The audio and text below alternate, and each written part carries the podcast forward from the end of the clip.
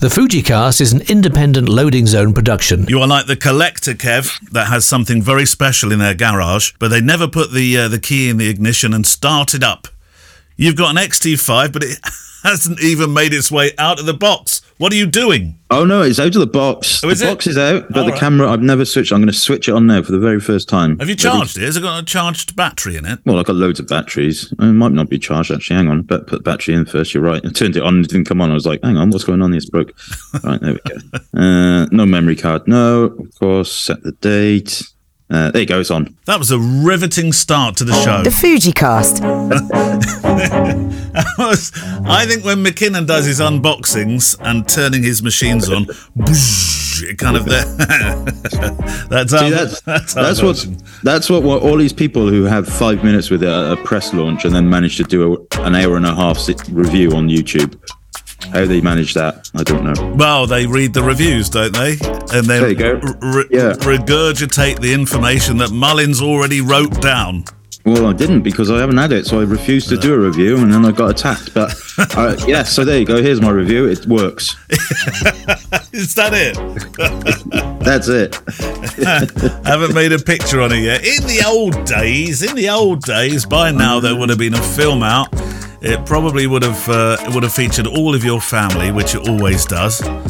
Um, and uh, oh, the fir- of course I forgot. Yeah, you always it is the family that um, that usually make the the first image because that first image you make on a camera is really important, isn't it, for you personally? Generally is, yeah. I, yeah on, on the cameras that I'm super excited by, and I am kind of excited by this. So maybe, yeah, I'll take it home, maybe, or maybe I won't. And there we go. I'll put it down now. Oh dear, how the reviews have fallen. Anyway, welcome to the Fujicast, uh, the, uh, the the the fortnightly show. I nearly went for bi-monthly, then Kev, I realised it would uh, that would take a fuse out your system. Um, where where we answer your questions about Fujifilm cameras and any other form of camera or, or photography, because you don't have to just be shooting that flavour. Uh, if you want to send a question in, the way you do it is by email to click at fujicast.co.uk or you can send it in via the, the Facebook page, can't you, Kev? Kev? Or you can become a patron, and then you get bumped to the front. Which is a very nice way to link to a bump to the front now, isn't it? Have you got one? It is indeed, yeah. Well, first of all, I'll just say thank you to the latest patrons. We have uh, Lars Egard, Hegard. Jamie D, Hegard. Yeah, Hegard. Hegard the Dane. Well, I guess he was Danish. No, he, Lars. no, no, he is. I know, I know him. Okay, the next one, you've got to guess the country of all of the next ones, right? Well, that's not fair. I just knew Hegard the Dane. That's all. Well, uh, no, Jamie D. That's what his name is, Jamie, D. Where do you think he's Jamie, from? Jamie D. Uh, uh, Jamie's a very, a very British name, isn't it? Uh, I, I don't know the answer to this, by the way. It doesn't, we don't get this information. John John Grasty. Uh, Definitely Polish. Yeah, thank you. So thanks, Lars. Thanks, Jamie. Thanks, John. And Zishan Khan. Oh, I know he's from America. Doesn't he live in Switzerland? No, no, he moved to Boston. If you want, if you want his life story, and then from Boston he went to New York. Okay. Um, I think I'm doing. I think I'm doing okay at this game, actually. You're not doing too bad. Yeah, I don't. you, you seem to know everybody on the entire planet. That's brilliant. Uh, next one is C. Cody Anderson. Nah, I don't know, but it sounds very American. It does sound American, doesn't it? Yeah, yeah. Does sound American. Good, strong name. Yeah. Um, anyway, thank you, C. Cody, Zishan, John, Jamie, and Lars for supporting us. Very kind of you. Helps us a lot. And we do have a bump to the front, which uh, is one of your privileges, along with the patron pop up show on a Monday, on the every other Monday, uh, from John, from John Bradstee, in fact. Yeah. Uh, John says, great show. I've been listening off and on for a while. Oh, I see now, John. I would prefer it if you said on and off rather than off and on. That does not work well with my brain. so I'm just gonna, I'm just gonna, uh, Rewind. I'm just gonna rewind it a bit. Yeah, from John. Hi, great show. I've been listening on and off for a while, but I have a bit more. I have a bit more recently as my freelancing gigs in web design, IT, and digital marketing are now needing a bit more of my photography hobby. So it's been at the forefront of my mind. So my question for the show is what do you, ah, no, this will give us a clue where he's from. What do y'all use for grain when you're processing raw files? Definitely from America now. Yeah, I'd say so. Southern, Southern American. Processing raw files for more filmic look. I know in some older YouTube videos, Kevin mentioned alien skin exposure, which is now called exposure X7 or 8 or whatever it's up to now, rather than the grain effect in Lightroom. What about now? Thanks and keep up the good work. But Okay, I just what do you use, do? I just use the standard grain within Lightroom. Is that not the right thing to, to do? Are there much better grainifiers on there? It always seems to work. I don't. I don't terrifically grain up my pictures anyway. Really. Yeah, I tend to use Lightroom now also, uh, and that's that's partly uh, there's multiple reasons for this. Lightroom has has moved on a lot since I used to use Alien Skin. I still use Alien Skin occasionally, um, mostly for the personal stuff. But yeah, I mean, I, I like presets and whatever, whichever presets you have, wherever they're from, more than likely will have some kind of grain element built into it. So I, uh, you, you know, with the with the Fujifilm stuff, what I normally do is uh, I, I I look at the the selection of images from a job. Um, and usually, uh, quite rare, there will be any at 12,800, but usually, especially this time of year, there'll be a few at 6,400. And what I actually do then is I just don't do any noise reduction. I, What was that you don't do? noise reduction. so I, oh, don't pick on me. I interrupted you, but it was just the it was the reduction bit. I can't say anything. Uh, yeah. So, but yeah, uh, Lightroom generally, and, and you know, it's very subjective, isn't it? I, I yeah. we, we've talked about this before. How uh, it makes me chuckle that you know I've got here an XT5 on my desk, which was what I don't know, sixteen hundred pounds or whatever, picked up last Thursday, and I know that we'll edit these images. We'll all do it. We'll all edit them to try and make them look like they were taken on cameras in the 1970s, give them that very filmic look, uh, which always makes me chuckle a little bit. Yeah. Um, whether that manifests itself by adding grain or preset or you know whatever, uh, it does just. Uh, I think I think I, it, I see less and less uh, grain in pictures being being imported into pictures. I see less and less of it, Kev. Yeah, I mean, I think that uh, you know, it, I, I I've set up a uh, a new Instagram channel just for my personal black and white stuff, which is nice because I can edit those as I so wish. Yeah. uh, and I am actually editing them quite quite filmically. Are you? That's a word. Yeah, quite black and whitely. Right. Grain. Black and uh, whitely, right? Okay. moody, miserable black and whites with lots of white spots on them for grain. Oh dear. Does it does it say something about your your impending feeling of the day? yeah, it does a little bit. We're yeah, it does a little bit. doomed. We're doomed. yeah. Um, so yeah, I mean, you know, John, the, the the the true answer is whatever works. I mean, Yeah. you can, you you will probably, if you dig deep enough into Photoshop, be able to get more natural looking grain. Like you can use overlays or you can use samples, but I think it's probably a little bit overkill. Depends what you're trying to achieve ultimately. Uh, yeah, and you know what the purists will say: if you really want grain, natural grain, shoot film. But then, yeah, with all the processing that comes with it. So Yeah, of course. Yeah, yeah, yeah. yeah. What's your Instagram? Your new Instagram handle? Uh, Mullins underscore monochrome. Mullins underscore monochrome. Or monochrome, not monochrome. monochrome with an e on the end. yeah, yeah, yeah, yeah. Let's have a quick look. Monochrome. There he is. Wonderful. Look at that. Oh, I love that picture. Of, oh, you took that one on your recent trip to Japan, didn't you? The, The latest the- one that's on there. Is that is that yeah? That's in that's one of those fantastic street um uh small small street booths, isn't it? Kiosks. Yeah, although that's from 2013, but it was in Tokyo. Yeah. Oh right, okay. It's not the most. Yeah. Oh, sorry. It says 2013. Read the instructions. uh, yeah. Oh, wonderful. What? A, Yeah. ah. So it, this is brand, brand, brand, brand, brand, brand new because there's what three, six, nine, 12, 15, 19 pictures on there as I count Yeah. today. 20, 20. as I Yeah, yeah, yeah. It's it's about a month old, something like Yeah, that. yeah, yeah. Fantastic. Ah, well, there we go. Bit of fun. Yeah, absolutely. That's a nice idea, actually. Um, I mean, you, you, I have a few Instagram profiles, some stuff for personal projects, uh, my silly projects that I do as well, and it's quite nice to be able to. How many profiles can you have these days? Didn't it used to be about five? Oh, I don't know. Uh, technically, I've got three. I used to have Mullins on the street as well, but I, I don't know where that's gone. Oh, That did that did have quite a few followers as well, but I stopped posting to it, and I think in the end they just deleted it. I don't know. I can't. I don't know. I didn't think they were. Oh, okay. I might be able to log on to it. I can't remember the password though. That's no good then. Right, Tony Blake. Hi, Neil. Kev. Although this is probably for Neil. Sorry, Kev. It is. He says it is. It is what it is. It is what it is. That's becoming one of my least favourite phrases, by the way. Oh, um, sorry, I'll stop saying it then. Sorry. I didn't realise I was upsetting you. No, you're not upsetting me. But I'm not sure what I'm supposed to do with it when somebody says, well, it is what it is. And I think, what am I supposed to do with that information? Well, I don't know. I mean, it is what it is, isn't it? it's true. Tony Blake here from Glorious Dorset. Oh, it is, isn't it? As you know, Kev, I'm much too important and rarely email. Oh, do you know him? Do you know Tony? no comment. How do you, how do you know Tony Blake? Oh, I thought you said Tony Blair. No, no, not Tony Blair. Tony, clear him out, Mullins. Clear the lug holes out. Tony Blake. I'm not sure. Do I oh. know him? Might well, do. It sounds Tony like Blake. you do. I have the du- dubious honour of. Uh, oh, right. He had the dubious honour. No, he did because he came to the ex um, one of the conferences in Bath. Ah, uh, a, yes. while back yes. now, actually. Yeah. And I, yes, I had the dubious honour of meeting and chatting with Neil in the loo at the ex conference in Bath. There we go.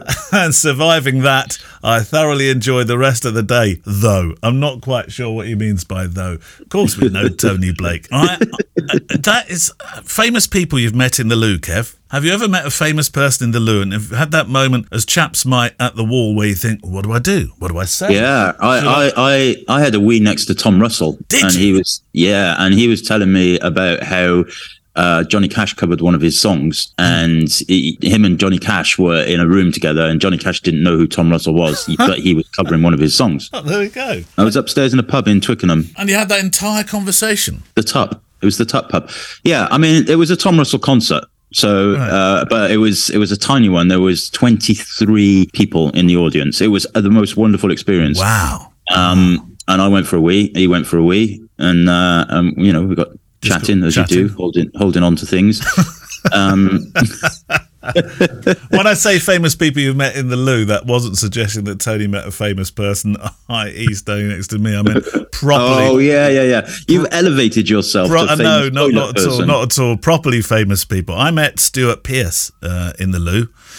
Uh, Did he headbutt you? It, no, he didn't. It was in a, it was in a, um, it was in a pub. Uh, went for a meal. It was in a pub, and uh, he went to the loo. Uh, I think no, he came in after me. He stood, at, and I thought I didn't say a word to him, but I knew it was Stuart Pearce. I, I was like, all right, I, I, but what do you say? I, I, I thought, what should my opening gambit be? Probably not something about penalties. No, no, probably not. I don't think I'd say anything to Stuart Pearce. Wouldn't you?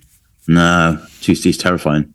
He, well, he did. He looked very terrifying. Yeah. Did you just look at his eyes? That, Which is obviously what you only ever do in the toilet. Well, no, you shouldn't be doing that. you should be looking up in the air, really.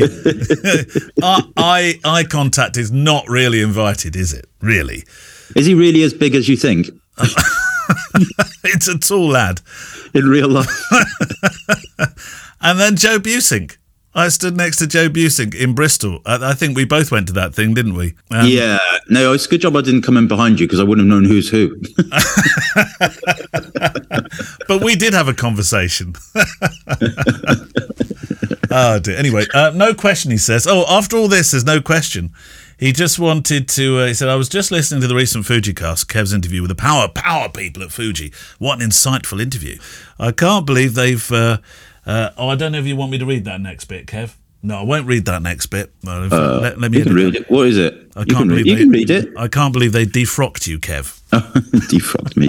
well, Tokyo didn't defrock me. No. Fujifilm UK did. But uh, as we've talked about many times, I'm totally, I fully understand their decision, and we are still bestest of friends. Yeah, I feel a bit uncomfortable with uh, thinking about you defrocked. uh, and this one's for Neil. You may have already heard this, but just in case you didn't, knowing how much you love the buttons and the voiceover captions for the show, I couldn't help hearing a great opportunity to copy a clip from Kev's interview. 40 minutes and 6 seconds into the podcast, the Fujifilm man actually used the expression, we will consider. okay, so whichever question I was asking him at that point, you know the answer is no, no. yeah. Best wishes to uh, you and your families for Christmas. Tony Gur Humbug Blake. Oh, I like so, Tony. I like Tony yeah. as well. Yeah. What's not to like? Yeah. Um, right, that wasn't really a question, but I did take up valuable Mullins time. So um, you, you do a question next. Have you got one? Okay, yeah, we got quite a few on Facebook at the moment, which is great. And time honored tradition, I will start with the most recent one, which is Jeremy Baker, who I saw last week, and he's on very good form. Yeah.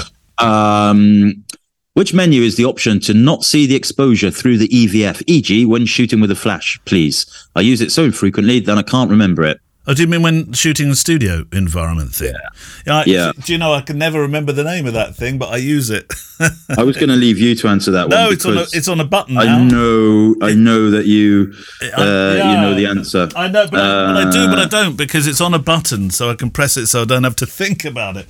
It's So it's in it's in the screen settings, and it's called Preview X Mm. preview exp, backslash WB in manual mode. That's the one. Preview exp dot backslash WB in manual mode. Mine's on a button. Well, I don't. Mine's not. I never use it, but yes, there it is. Very useful. And do you know? Do you know um, how that menu option came about? I can tell you a little interesting story about this. Go on then. So originally it wasn't on there, and uh, and people obviously started using flash with um, mirrorless cameras. And of course, you can't see, can you? No. because it's mirrorless, you can't see. Yeah, No. it's not an optical viewfinder. So when the XT1 came out, it wasn't an issue with the X Pro one because you had an optical viewfinder. With the X Pro, with the XT1, people were like, "Hang on a sec, this is great, but I can't see. It's dark." No. no. It was actually uh, Zack Arias who Ah. uh, initially. Um, I remember kind of having a kind of conversation about it, and he put this this little video together, shared it privately with Fujifilm, and said, "This is the problem." And they went, "Ah, yes." And they never said we shall consider. What they actually said is we will fix. We will fix. Yep. So you've got Zack Arias to, to thank for that little um thing. I think sooner or later down the line, it would have to have been fixed, wouldn't it? Because otherwise, you'd have had a camera Yeah, that can't be used in a pretty studio quick thing. environment. Because if you're using sort of a standard studio setup, which seems to be 100 ISO f8, one two fifth of a second, and you're in Yeah. practically in the dark with a modelling lamp, there's no way you can. There's no way of, of locking Uh, I on. think they realized straight away, and it was um I think it was pretty much rolled out in, a, Yeah. in an immediate firmware update. Yeah, Yep. yeah, yeah. Oh, another interesting fact that I learned for you this morning, Kev, has nothing to do with photography, but um, I did hear it on the Zoe Ball um, breakfast show. Cue, cue the jingle. Do you know how many? She has some experts that speak on the. Uh, it's every happens every. It's a midweek thing. Uh, do you know how bad it is to blow uh, the candles out on your cake? Well, in terms of germs, Yeah. yeah, really bad. I would imagine It- probably it- about nine. Okay, it ups the bacteria rate by one thousand four hundred percent Yeah, if you blow out Yeah, all I- the candles. especially if you're kids. If, it, when they're kids and, and, and you know all people from Merthyr Tydfil, they just spit everywhere. It's just awful, isn't it? I remember when when we when COVID was going on and we were we were just about allowed to move around. I went to back to Wales for my birthday, and it was that period where we were allowed out for a bit. And my mum did a birthday cake for me, but I I remember putting my jump pulling my jumper. I had put my mask on, put my jumper up over my face, and then blew it out. Uh, and, and then still nobody had any. it's not easy to blow a cake out through a mask and a jumper and a woolly it's not. jumper. No, it's not. Our friend, uh, we got a fri friend of Jack's, um, young lad. Uh, I, I won't embarrass him. Not that he's going to be listening, but uh, I won't say his name. But he, he, he, when he blows the candles out, it's like that. It's just you see it in the air. it's horrible. I've never eaten cake after after he's blown out the candles. Do you want some is a- cake? oh it no, is an, it is an odd thing, isn't it? not for me, Yeah. 'cause I'll just have a bit more celery. Ti Tim Binder sent in something. Neil, Kev, my question. SCM dial on the front of the Fujifilm cameras. Does it stand for Canon, Sony, and Minolta? can I, I think he's suggesting can he can he select one of their no just kidding love the show mates keeps me inspired to shoot so not really I don't really have a lot of questions this S- week SCM dial on some Fujifilm cameras. Let's get this straight. It's not on all of them. It's not on the XH2s, no much to my annoyance. Hmm. But there you go. Uh, yes, no, it doesn't. I have got a question though. Eric N. I heard you talking about syncing time using the Fujifilm app and Bluetooth. I tried this with the X-T3 but found that the setup, or the set time rather, was neither accurate nor matched the time on the phone. Right, okay. What? Um, I heard you talking about the sync about syncing time on the Fujifilm app and Bluetooth. Yeah, I remember us talking about that last week, in two fact, weeks ago. in fact, didn't you give a? Just remind us what you said on that one. So the, the question was how what you know how how do you sync the times on between cameras, and I said I just use the app, and Yeah. switch the cameras on, sync to the app, and the app syncs it to the phone time. Yeah. And I, I'm guessing what he's saying is it, it's never accurate with his phone. Right. Yeah. Is it an Apple phone? Uh, I'm just just, just putting that out there. Just putting that Oh, out there. no. mine, mine always seems to work. But uh, in fair, I- I- in actual truth, in total honesty, I have never synced the camera time and then compared it to the phone. All I do is make sure that they're both the same. So if they are out, then I wouldn't necessarily notice. But all of the images will be in sync because they will. If they are out, they'll both be out by the same amount. But yeah, no, that's not something I've ever come across or I've ever heard anybody say either. He said, since I use the timestamp to geotag my photos, being off by a few seconds can be a problem. What I do is take the photo of an accurate clock, such as the time on my GPS device, uh, used to record the track logs, and then I use that photo to check what to adjust the time to in Lightroom. I do this for every camera I bring, which is usually no more than two. This also works with cameras without uh, without time sync support in the app. Yeah, that's what I used to do. Also, I used to take a photograph of my phone, uh, the, the the clock on my phone with the seconds showing, and then just sync it in Lightroom. Well, actually, I would do it in Photo Mechanic, but Yeah. no, I don't. I don't know. I don't know why that's not working for you. I, I would. The only the only possible thing I can think of is perhaps there is something else. That you have connected. Maybe it doesn't sound like he is, but maybe he's using one of the, the kind of GPS memory cards that you can get with built-in um, GPS for location stuff. Don't really right. need those anymore. Maybe there's another app that's I don't know. Maybe there's I don't know. I really I can't. No, don't know. Pass. He, he did ask if we were that concerned about the cameras having the same time and a few seconds travel each direction. Is it a big deal? For me, it's not. No. No, as long as they're both the same, I don't care. They could be 12 years out for all I care, but as long as they're both the same, No, because that's they're irrelevant for the clients. If there are a few seconds out um, in your sorting, uh, to me that doesn't make a lot of difference. No. Uh, uh, uh, no, I, when I don't want the cameras to be. The, the cameras need to be the same second by second because otherwise, you know, when you're shooting with two cameras and you've got one picture of the bride arriving at the end of the aisle with, you know, using the 56 mil, and then you take another one with the 18 mil, and then the next 56 mil is with her at the front of the aisle, but the 18 mil is one with her at the end of the aisle because they they travel quick these these brides these days. I say, how quickly are you changing your cameras uh, to, So- to the oh, other? I, I, I like to get like on, a, on an average church kind of walk down the aisle. I don't know how long are those 25, 25 feet maybe. I like to get two shots with the 56 and two shots with the 18 Yeah. at least. So, you know, and brides these days, they're a lot fitter than they used to be. They move a lot quicker. Too quick Yeah. for Mullins. it's all these health shows on the inter- on the telly that they're watching. Right. Do we have time for another QQ? Um, yeah, we've got time for a Q. Have you got a QQ from FB? Yeah. Uh, Mike Wooten says, uh, question, would it be hard for Fujifilm to update firmware so that you can set up, for example, one XT3, swap card to another XT3 and copy the settings? I find it frustrating that this simple task cannot be done on Fujifilms. My Nikons used to do this. Thanks. Now, this is a very interesting point and a very good question because this is something that I've been requesting for a very, very long time. When I used to shoot with Canon, you used to be able to save a settings file pop that into the other camera and say update the settings and so it would um you know your your kind of all of the settings that you had in one camera would would be the same on the second camera now you can do this using the X Acquire software uh, yeah, I think it's the X Acquire software, or is it X Studio? What, no, it's X Acquire. So you can do it at your desktop. You can, if you've got two cameras, you can you can use the X Acquire software to plug them in and basically sync all of the settings in the cameras. You can't do that sat in your car. And I'm told the reason for this is because it wouldn't work across camera strands. So, for example, you know, a lot of people have an XT3 and an XT4. Right. And the settings are different. The, you know, the, the firmware is different. So it, it, it would present too many problems. That's what I'm told.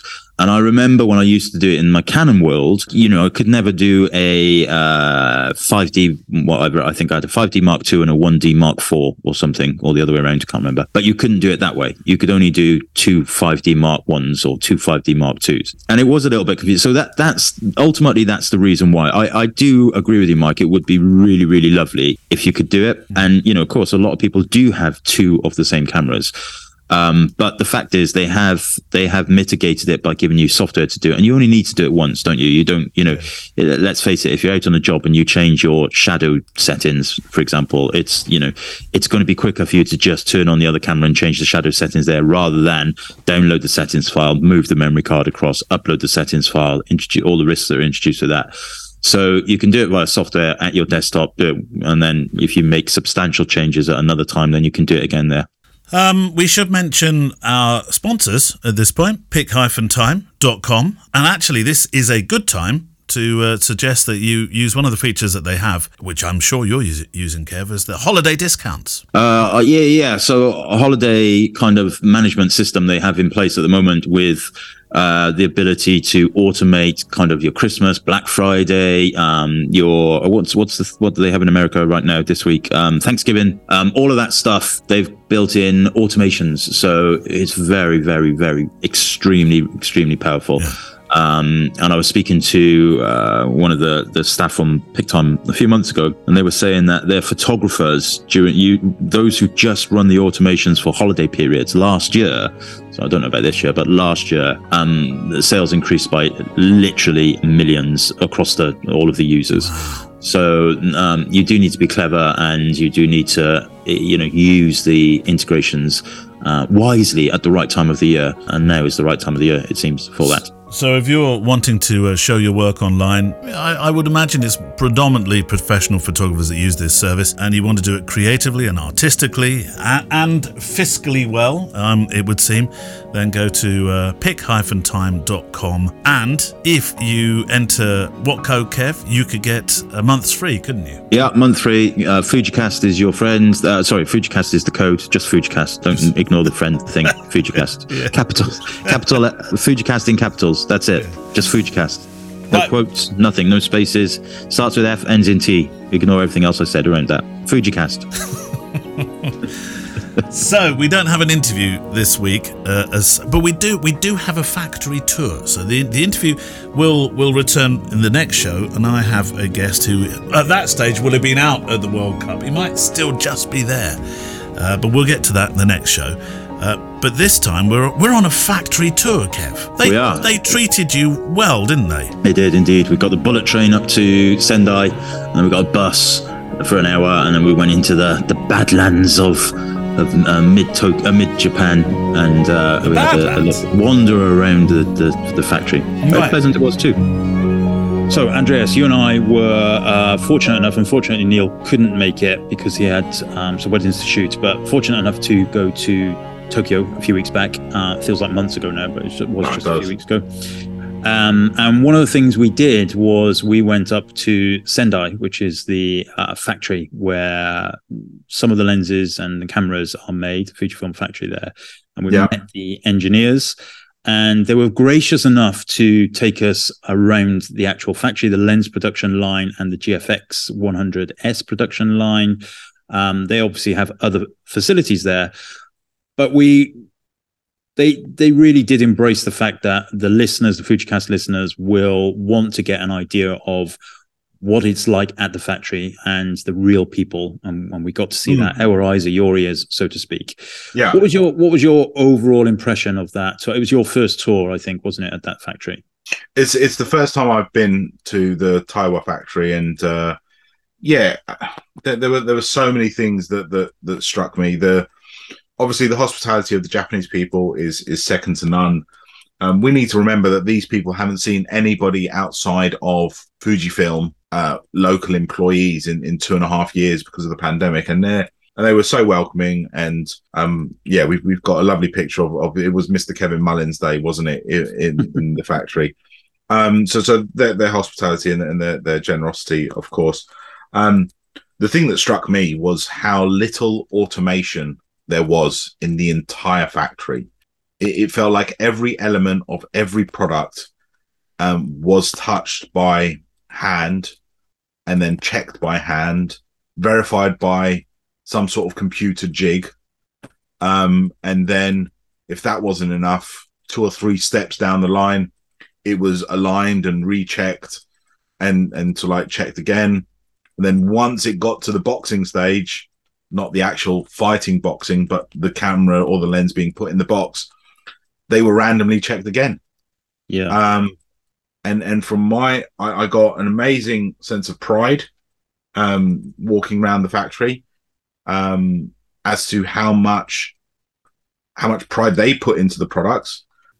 So after the factory tour, uh, Andreas and I uh, got to sit with Mr. Kazuri Anzai, who is the general manager of the factory and oversees all of the factory elements, production tools, management, and production of the cameras and Q and A. And the very first question I asked him was, "How different is it now to how it was when the first original FinePix X100 was made?" まずは、えー、とラインナップが圧倒的に増えているので、えー、とここ10年でラインナップが増えているということで、はい So now 10 years ago, they, we still have a FinePix, the compact, and then we start X series, X100, X for one, and lenses. And in 10 years, we expand a lot X series. The compared to 10 years ago, the most different thing is the quality assurance. So the clean, like about cleanness, we didn't need such high level as you've seen mm-hmm. over there. The 10 years ago, you know, no camera or no lens required that level. But after X series, once we expand the system, the more and more that we are getting severe. And you must feel very proud about all of the work that has come through this factory. あのうんあの本当に10年あのファンの方がいてでいろんな評価いただいてここまでラインナップ So from 10, in these 10 years, they really feel the system is expanded, the production line getting bigger and bigger and bigger, and lineup expanded. So that expand, expansion is thanks to user. So 10 years, like a lot of supporter or fan of Fujifilm, like uh, supported us. So that's why we could expand the system. So they really feel the appreciation to the user and listeners. So that's why they could expand the factory line. And then I asked what his message was to photographers, and also we discussed briefly about the entire role of everybody at the factory, from the individual people who unpack the parts to uh, the lens manufacturers, uh, the OIS testers, the software engineers, to the people that package up the box, put them on the containers, and send them out. で今日あのケミさんに見ていただいたように、えー、と私たちのレンズっていうのはものすごいたくさんの部品をこう組み上げていくっていうプロセスを 今日見ていただいたと思います。as you see in the factory line. So we have lots of parts, components into just one lens. Then today you saw a 150 to 600, but don't forget like the factory produce all other lens line, lineup as well, not only just one lens. 構造として特にまずあの作業者がそれぞれ So as factory, uh, they want to be confident of their production. So that's why every day or ma- every product they keep giving the training or education to the factory staff. まず、えー、とポリシーとして持ってるやってるところですね。 So that they train the factory worker, as he mentioned, and not only that, like uh, he Omori-san, like uh, che- uh, even after the mass production, he check the process and they keep improving. So as factory, like uh, train people, they improving the facilities, like uh, auto- automation machine as you've seen. So like uh, they are doing every day what they can do. So that's a policy. So what that's what they want to tell the Yeah. people. They are confident about quality. Confident and always improving. Yeah, always im- improving every day. Good, good, good. なのでこう自信を持ったものを作っているので So the, all the product they produce, they are really confident of the product. So final finishing. So they want the people to feel the product experience. So maybe they, like, uh, if photographer or users try new lens, like uh, they will be super happy because you know everything, all the product they are proud of. Yes. So they want to you know share Yes. their pride with everyone. And what's most difficult to produce? Cameras or lenses? どちらかというと部品が多いのはレンだあカメラだよね。 So the, for cameras, the number of components, the camera has more components. Okay. So which means the production process will be longer. So in that sense, camera is difficult. But lens, the quality check inspection, as you've seen, we have a lot. And then some inspection cannot be, you know, done easily. It, it's analog check, it's optics. So which means physics. Yeah. So physics means, you know, we cannot have any cheat. So Yes. we have, you know, we have to make sure. So in that sense, the quality, we have to keep the higher standard. So lens is difficult in that sense. The next question I asked was At what point do the engineers and the physical manufacturers get involved with the design? So, for example, Masa-san may uh, design a uh, XH2, XT5, whatever. And at what point do the engineers get involved? デザインレビューっていうあ まあ、あの設計がデザインをして、えー、とスペックを決めて。So they will be involved in design review. So which means before production, actual production. So R&D engineers like uh, propose the design and then they review and then check the feasibility from factory point of view, then feedback and adjust. So then once we agree, then you know we making the prototypes, so actual production. So which means they will be involved in very early mm-hmm. stage of the development.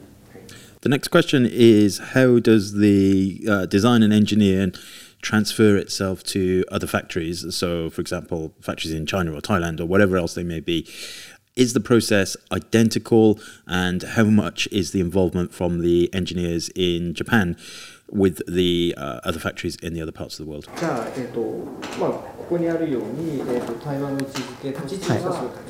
The role of Taiwa factory is like a mother factory or like a、uh, like a, someone who make a direction like a director hmm. mm, okay. among our factory branches. Okay. The, the first step uh, as, as we mentioned like uh, uh, fact, Taiwa factory the staff will be involved in early stage of development. So they can you know, uh, develop the process of manufacturing together with our R&D engineers. Right. That's the first step. Yeah. Second step. So after design review, uh, so they will produce like a prototype, mm-hmm. pilot production. Mm-hmm. So all the all the products, so camera and lens, no exception. Mm-hmm. They make a prototype at first. Then they can review actual production in the touch and feel. Then their original design idea is good, good or bad. They can review and then feedback. So that kind of process, so prototype production, like they will do all product. Yeah. Be- before China or Philippines or wherever. Yeah, yeah, absolutely. Then they will design the production process. So which means, like uh, as you've seen that today, lens group one, two, three, or component ABC, mm-hmm. like uh, which order to be produced, okay. and then how to allocate the layout. Right. Or then later you saw the inspection a lot. So which means they are in charge. I mean, they have to guarantee the product quality. So what kind of inspection will be needed, or what kind of process needed, and then they design and then make an order of production, and then make a kind of manual, or then so manualize yes. before final production. Okay. はいはい。 検査をするためのはいはいはい。それもすべて台湾のチームが。ああ、なるほど。So still he fin- he have, have not finished yet. So okay. so uh, after uh, designing the production process, mm-hmm. the fourth step, like a Taiwan staff make a jig or like a the machine for inspection or right, everything right. as you see yes. that they produce yeah. in Japan. Yeah. So still, yeah. still, we haven't talked about overseas factory. Everything still in Taiwa. I think the point that Mr. Kazuro Anzai was trying to get across here at this point is that everything starts its life in uh, the factory in Sendai, all of the jigs, all of the engineering, all of the templates, and they are then sent and um, ed- educated with the factory staff in the other locations. And so it really does not matter where the, uh, the items are produced, the quality is identical.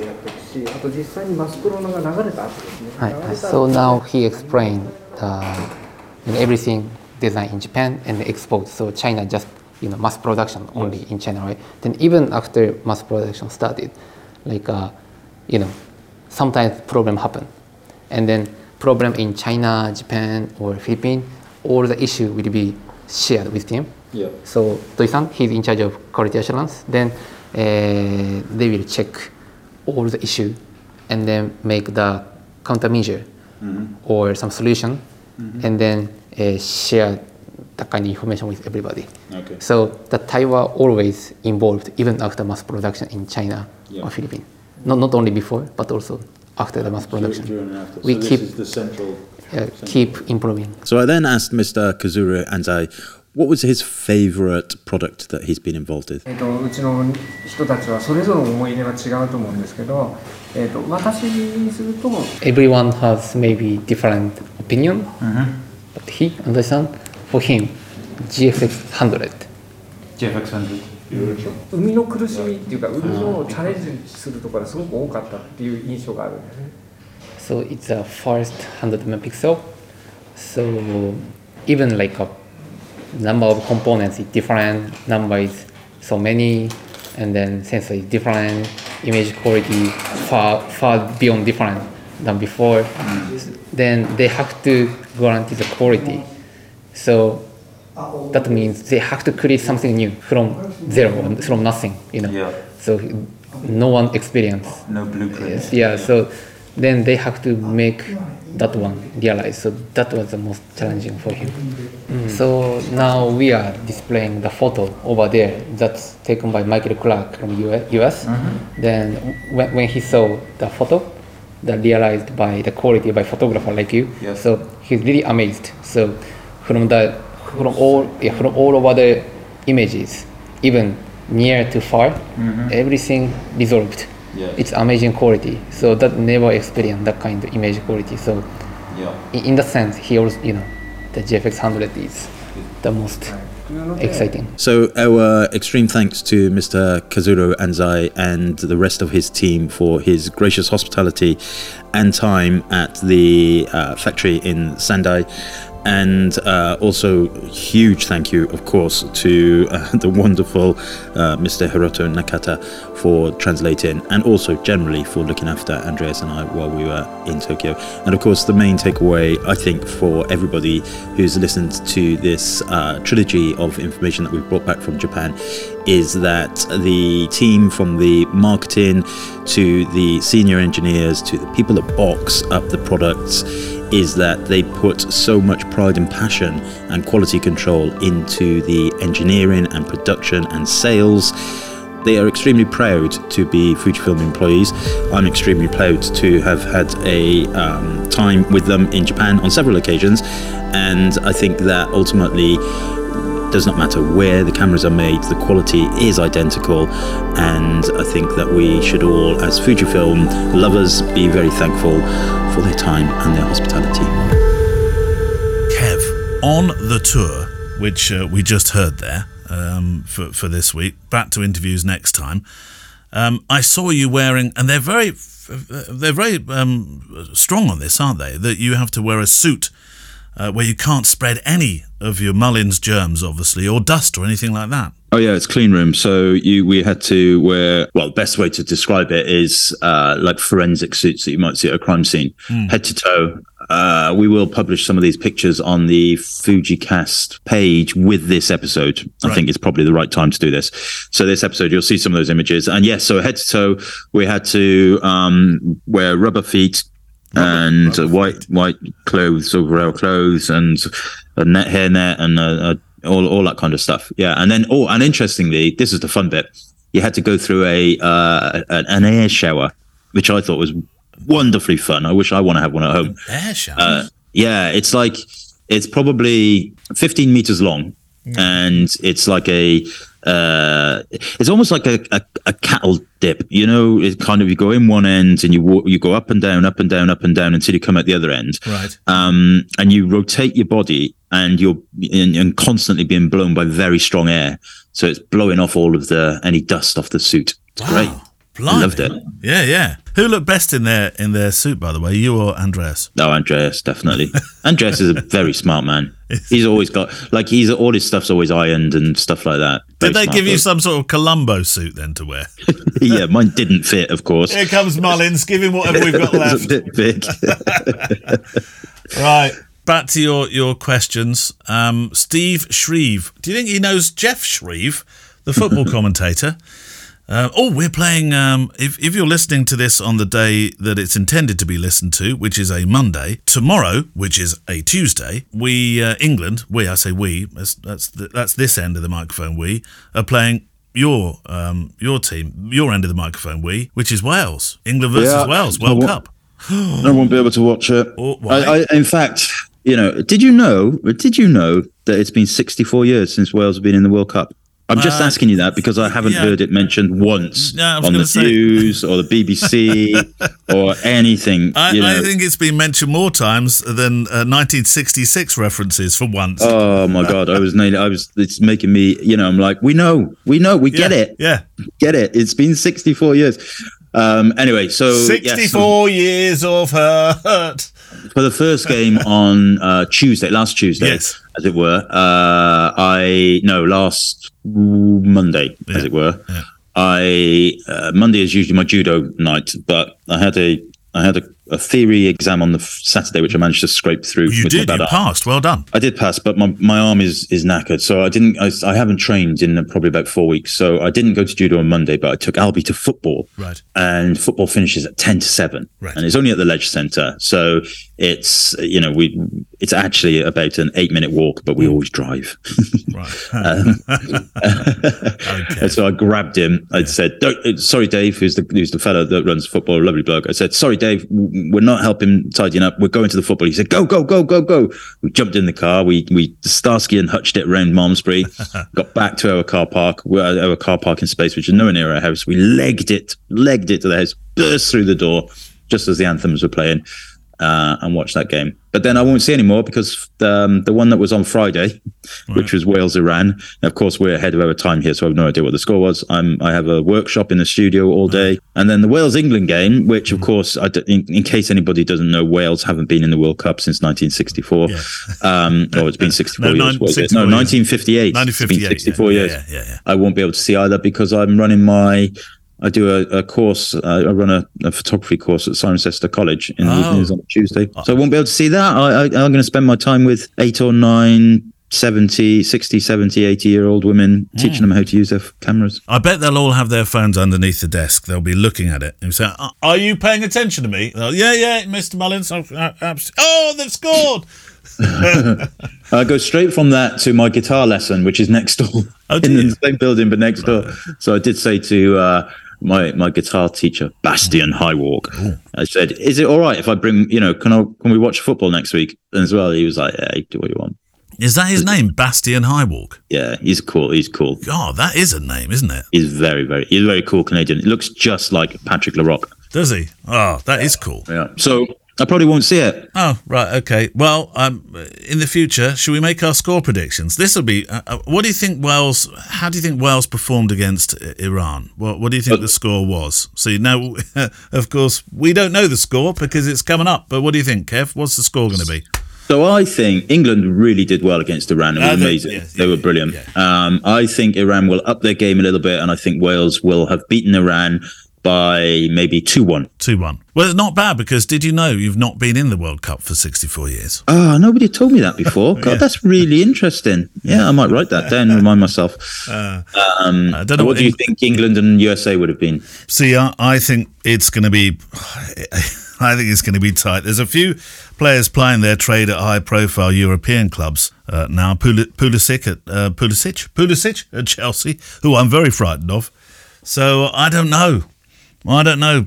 Uh, one all, or maybe it, it'll be a scraped victory by either side. I'm wincing, Kev. Yeah, I, I, I'm not so sure. I mean, what, looking at Wales against America, America, America weren't good in the whole of the game, but Wales were awful in the first half, uh, and Wales were a lot better in the second half, and America didn't really offer them too much. I think England will have comfortably won that. I'm going to go for four 0 4 0. beat USA. Yeah, We do that's what I'm going to go for. We do have a large audience in America, Kev. Careful. Uh, well, it's the fact, isn't it? You know, um, I, I saw an interesting stat the other day about the um, uh, the demographics of the countries in the World Cup. So the the country with the smallest population that's actually participating in the World Cup is Qatar. Very small population, I think, two point one million. Next smallest is Wales, two point, or was it three point one million or two point eight million, something something along those lines. And then the USA is way off the, at the top of the list. Is like the, the, the, the chart, the, the, the, little bar chart they created, like went off the end, went off the end of my monitor. It kept going, and it just never stopped. Ah, do they count? Um, do they count Merthyr Tydfil people um, in that number? yeah, unfortunately, yeah. They're allowed, are they? Right. well, right. Well, uh, let's move on. Steve Shreve says, "What's the best way to clean Fujifilm?" He said Fujifilm here. That's a new brand on me, Steve. Uh, camera bodies. I hike with my X100V. You're just showing off, Steve. And between the dust and mist, it needs a touch up, uh, especially around the buttons and on the EVF. Um, mm, I use just the, the cotton buds, and I put a little bit of um, uh, a bit of meths on them, and then I, I wipe very carefully round, and that seems to do it. And then little blower, which Barney loves, the dog. He joins in with that bit, and uh, hey presto, nice clean camera. Hmm, nice. Is that it? I thought you were going to come up with another uh, because usually you say no, no, they, they do it this way, and I've never, I don't, I've never done it, so I don't know. I don't, yeah, I don't. My camera's, I don't know. No, I, I mean, occasionally I'll use my sleeve to clean the viewfinder and the lens, Yeah. but that's it. I don't think I've ever cleaned buttons and dials. Maybe I should. Maybe all those germs. Yeah, no, I don't. But what you said seems about right. Steve, I think Kev actually cleans his cameras uh, occasionally with a bit of sandpaper. I just hold them when it's raining. I just hold them outside a little bit. It's like when you when it rains hard on your car. You think, yeah, and you good. clean it that way. Gets off all of the bird poo and stuff, doesn't it? Yeah, well, I hope you don't have that on the, the, the on, the camera. No, I don't know. But what you, you, said meths, which I think is is probably A little bit of right thing. methylated spirits. Yeah, not meths, but methylated spirits. Methylate, yes, yeah. Let me just be very clear on that. Methylated spirits, the slightly bluey, Yeah. purpley stuff that comes in the What's Neil doing now? He's just going off to cook up his meth. clean his clean its camera. Yeah. no, not that kind. Right, uh, one from you, Kev. Okay, so this is from uh, Darren Goldstein, or he says, "Hey, it's quite a long question." Hey, Kev. Hey, Neil. No, you remember Darren? We had him on the show. He does all of the um, behind-the-scenes photos for The Boys and a lot of TV shows in Canada and stuff like that. what a fantastic Um, job. Yeah, yeah. Uh, I've been using Lightroom for as long as I can remember and forever have set up my catalogs to save XMP files along with the raw files. This is with my thinking that any adjustments I make to the raw can travel with the file. My clients sometimes prefer raw files, but I always want to supply the image with a starting point of adjustment that I see fit. Recently, I've added Capture One to some of my workflow and quickly realized that since Capture One isn't an Adobe product, that opening a RAW file in either app won't produce equal results. For a while, I had switched to DNG files, thinking this would solve my problem, but this wasn't the case. So my question is, what is the best way to supply a RAW file in brackets with my adjustments mm. to a client that they can then make further adjustments to if they need to? JPEGs are baked in, and my clients sometimes ask for RAW DNG type files, and TIFFs are massive in size and don't quite work the same way as RAW files. Would love to know your thoughts. Thanks. Oh yeah, and you can plug my Instagram. He says, which everybody is more than welcome to do this. If you send us questions, please feel free to give us your website, instas, all that kind of stuff, which is at DSG Photo. Well, I was about to say TIFF, but he, he'd said that he doesn't want to do that. Well, I'm confused by this question, I have to say, because I always assumed, and I might be wrong with this, but I assumed XMP was open format, Right. um, was not a Adobe um, uh, proprietary format.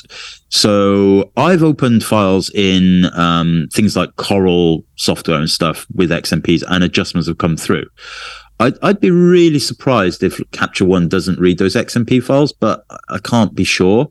Uh, however, there will always be some stuff in those XMP files that will not correlate. So, for example, um, you know, there will be some sliders in Lightroom that, that perhaps don't exist in Capture One that might not have the same, uh, you know, the same functionality. That that kind of thing might be might be a case. But I, I honestly really thought that XMP files would work across soft any software that was XMP compliant would pick it up. So I'm, I hmm. might try that. I do have a copy of Capture One somewhere. I might try that and see see see what's happening. But yeah, I mean, other than that, I don't. Yeah, I don't know. I mean, you It's not something either of us do. you can't. Yeah, I can understand the, the dilemma because you know you want to supply. They want the raw file, but you they also want a, a basic level of adjustment. And how can you get that to them if they don't have any editing software? Yeah, XMP was the answer, but tell them just tell them no. They can't, yeah. or they'll have to get Lightroom or Have a tiff and be done with it. Yeah, but even TIFF files, you, you know, you're still going to have just. I mean, they? Yeah. maybe the other. Yeah, it depends on. You know, you could do. Oh, I don't know.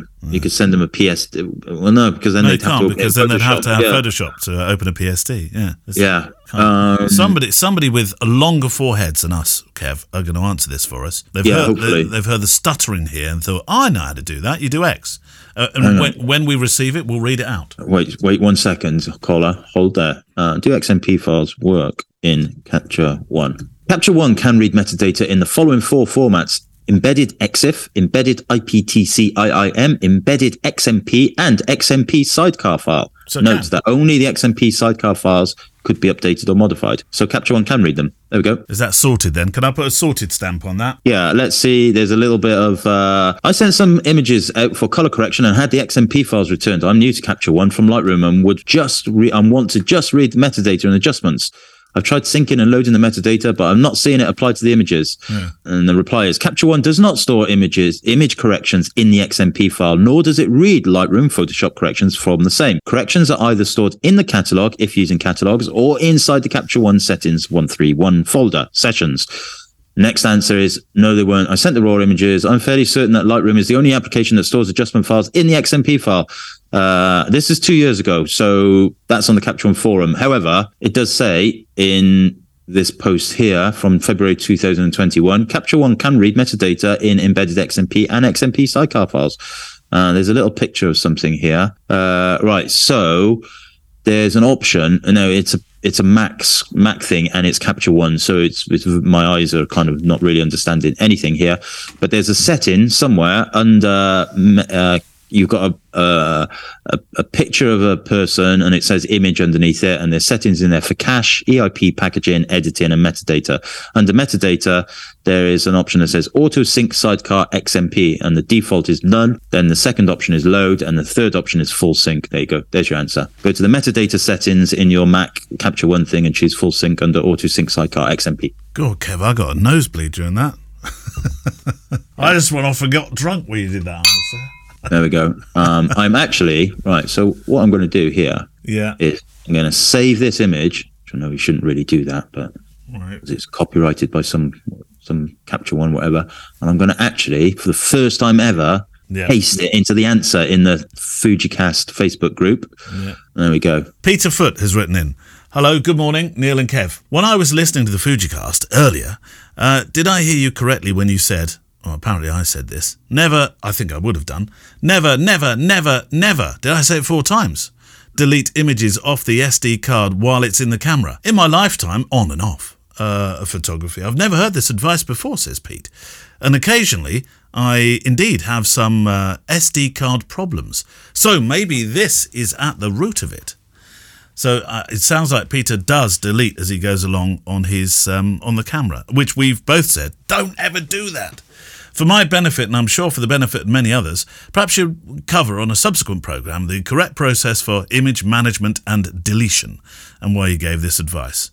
There is a reason why you. Sh- it's it's something to do with the directory within the file structure of the card, isn't it, Kev? The, why, why you why, why when you start deleting images, you can open a, a can of horrible electronic worms. Yeah, you can, but it's going to. So we did. We have talked about this. It's you're going to be damn unlucky for it for something bad to happen if you delete images off the memory card in the camera. However, Yeah. you, you, you know you're introducing that element of unluckiness. So you know best practice is not to do it on the card, but. I mean, I've done it in the past on, you know, street photography workshops and various things like that. I've deleted in the camera. Nothing's no problems. no. However, I was speaking to, speaking to Jeremy last week, who said he did it once when he was on holiday and lost all of his images. Yeah, and Zack Arias was was another one of those uh, those those professionals that said, "Don't do this because it's happened to me." Yeah. So yeah, just just don't do it just for the sake of of uh, you know you don't want to introduce any element of risk. Um, but of course, there's going to be situations where perhaps if you're traveling and stuff and you've got no space and you really you want to take some more yeah, pictures, yeah, then you you know you, you you might not have any choice. So in theory, it should work. Uh, you you know, 99.9 percent of the time you'll be fine. But if you can help it, don't. Just don't do it. What's the correct process for image management? Well, I, I assume really do what we do, Kev, which is take it down into take it down into um, some some sort of software where you sort your images, and we both use um, uh, Capture One. photo, Um, photo mechanic. Photo Photo mechanic. Mechanic. We're both struggling there. Photo mechanic. sort your images out because that's a that's a sort of that's a positive choose rather than a negative delete, isn't it? Choose the ones that you want, um, copy them across onto your folder. Uh, job done, and then uh, and then you can. Um, well, if you want to save them all, like, like you do, Kev, I think you save everything onto uh, uh, onto OneDrive for for a, for a little while, don't you? And then you delete it if after three months or so somebody hasn't commented. wasn't Wasn't that the, the idea? Isn't that what you do? Yeah, yeah. So the the unedited the raws that I've not Yeah, done yeah. any work with, they get deleted. yeah. yeah. yeah. Um, but yeah, I mean, it depends on your whether you're a full a professional, whether it's just a hobby, whatever, all that kind of stuff. But yes, I mean, uh, you know, when you bring it at some point, those images have to come off the memory card to your phone, your computer, wherever you're whatever you're doing with them. So that's the time to to delete them. I would say. Yeah. It, and finally, he does say, it does, of course, beg the question uh, why do cameras have delete buttons? And why do manufacturers produce manuals showing you how to delete without any mm-hmm. warning? In mm-hmm. my experience, very good question.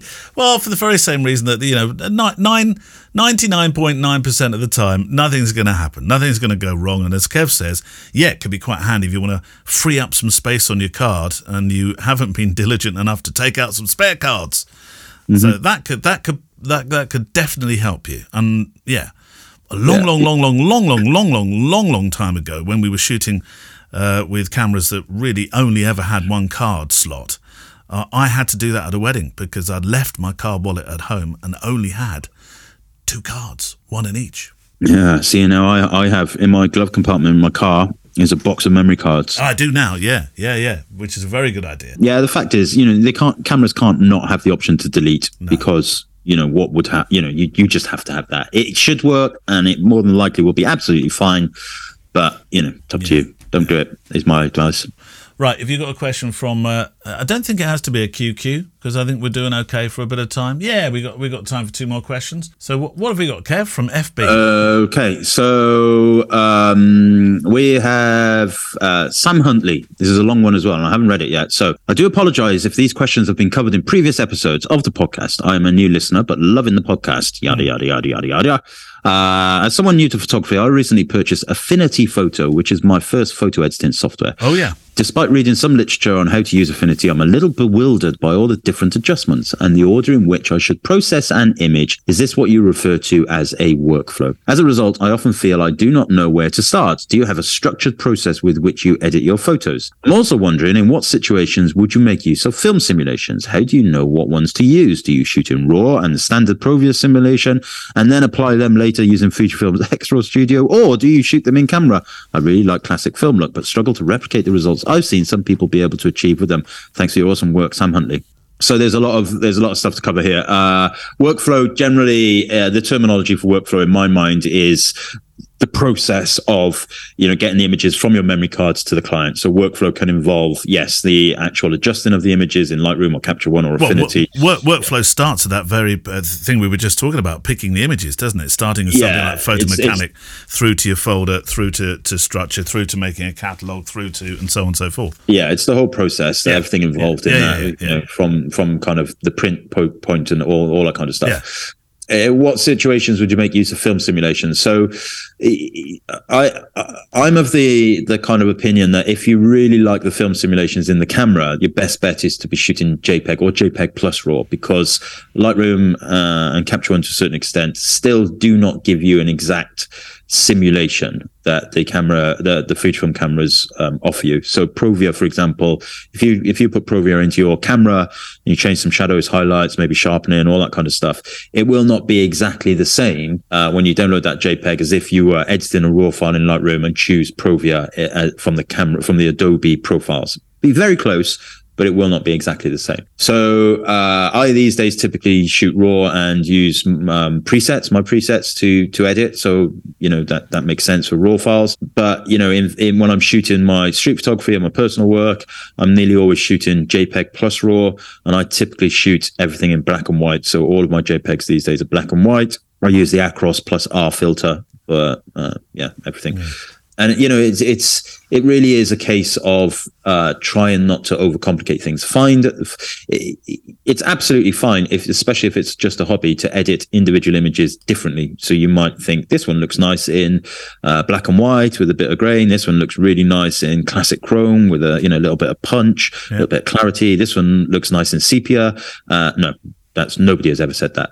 Um, so you, you know you, that's fine. You can do what you want with your personal stuff, but if you're trying to put a body of work together, whether that's personal or professional, try and find a editing style, a look that you like, uh, and that's the only thing that's important that you like, not that not that you know what you like might not necessarily be what other people like, but who cares?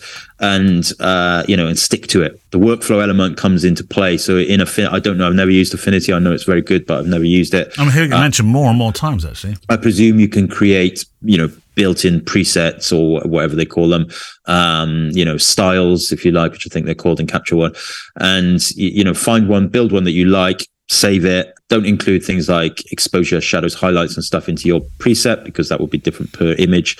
But anything like the, uh, the, the film simulation, the look, the black and white saturation, uh, clarity, all of that kind of stuff. Get that right, and then you can you can just at the click of one button, presumably in Affinity, just go boom. There we go. Um, should we have a QQ or a longer one? What are we doing for time? Okay, we'll do this one from uh, Bob Demers. Hello from Bob. One of my favourite shortcuts for the XT2 is invoking the format dialog by holding down the delete button and then pressing the rear command dial. Yeah. Uh, can you share your favourite shortcuts or secret manoeuvres? We've got some secret manoeuvres, Kev. Did you know I discovered that? You, you, you what, say? I discovered that. You discovered that shortcut. Did you? Yeah. Is that is that Yeah. your shortcut? Yeah, that was Well never how, how does Bob, uh, well, how does Bob know about it? He might have discovered that himself. Well, this was years ago. I put it on my F16 website. So this is the quick way of getting to the uh, to the delete menu, uh, to the format menu. Yeah. but it was never it was never published. And then I I I don't know. I can't remember. I remember being. I think I was in a coffee shop or something, and I pressed these buttons, and then the, the format thing came up, and I was like, "Oh, that's interesting."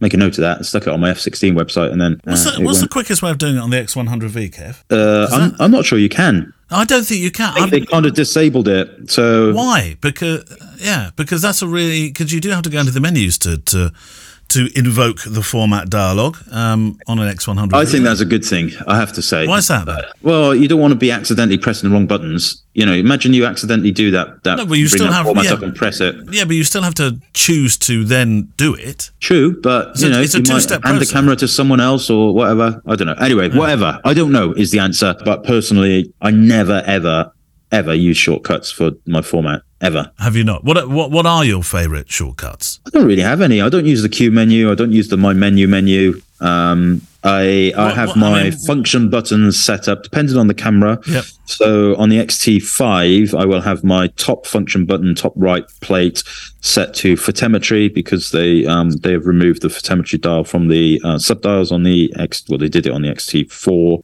I have that set to photometry. My the front um, function button I have set to shutter, electric, Mm-hmm. electronic or um, uh, mechanical shutter. The one right on the front. The The one right on the front Yeah, next that- to the lens. that's what I do. Yeah. Um, the all of the other function buttons, such as the ones on the D-pad, the ones on the touchscreen, I disable. Don't use them. Uh, they're the only two things really that I use. Uh, and uh, you know, like I said, I'm just I never use the Q menu. I never use the My Menu menu. Um, My menu yeah. menu. Uh, I bet menu menu. I, well, with the X100V, um, I wonder whether you do the same thing uh, as I do with the uh, the function button. What, what's your function? The top on the top plate, the function button. What what do you? Photometry. Oh, photometry. Okay. yeah, no. I. You know that funny? I have mine. I have mine set to uh, the ND filter for that one because I use that feature such a lot. Yeah, no, I don't. It's photometry and shutter. All of them. That's that's really as I, I get them as close as possible. Yeah. Yeah. That's it, pretty much.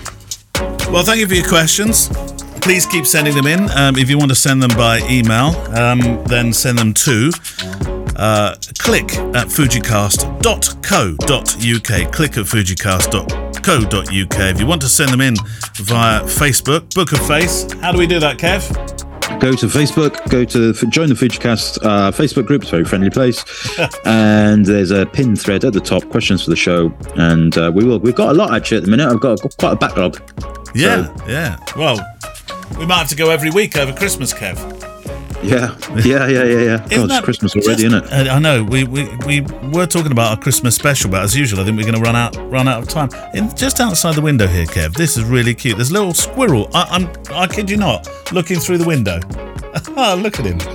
Oh, he's What colour away now. squirrel is he? Oh, he's grey, not a red one. Uh, it would be lovely if we had red ones round here, but unfortunately, the uh, the red ones um, we don't see many of them in the UK at all. You get them in the Isle of Wight, and I think a few up north, but uh, but um, or in the north. But, but pretty rare. yeah, Pretty yeah. rare. The grey squirrels came across, I think, from America, didn't they? And they I don't know, but they- one thing's for sure, he's after Barney's food. Barney will That's have why him. he's in your garden. Barney will have him. anyway, that's it for this week. Keep sending your questions in, and uh, we'll see you in a couple of weeks' time. Bye bye. Bye. The Fujicast is an independent loading zone production. Email the show with your questions and words of wisdom to click at fujicast.co.uk. Email any complaints and political nonsense to our wives, who will deal with your comments in their own good time and in their own good way.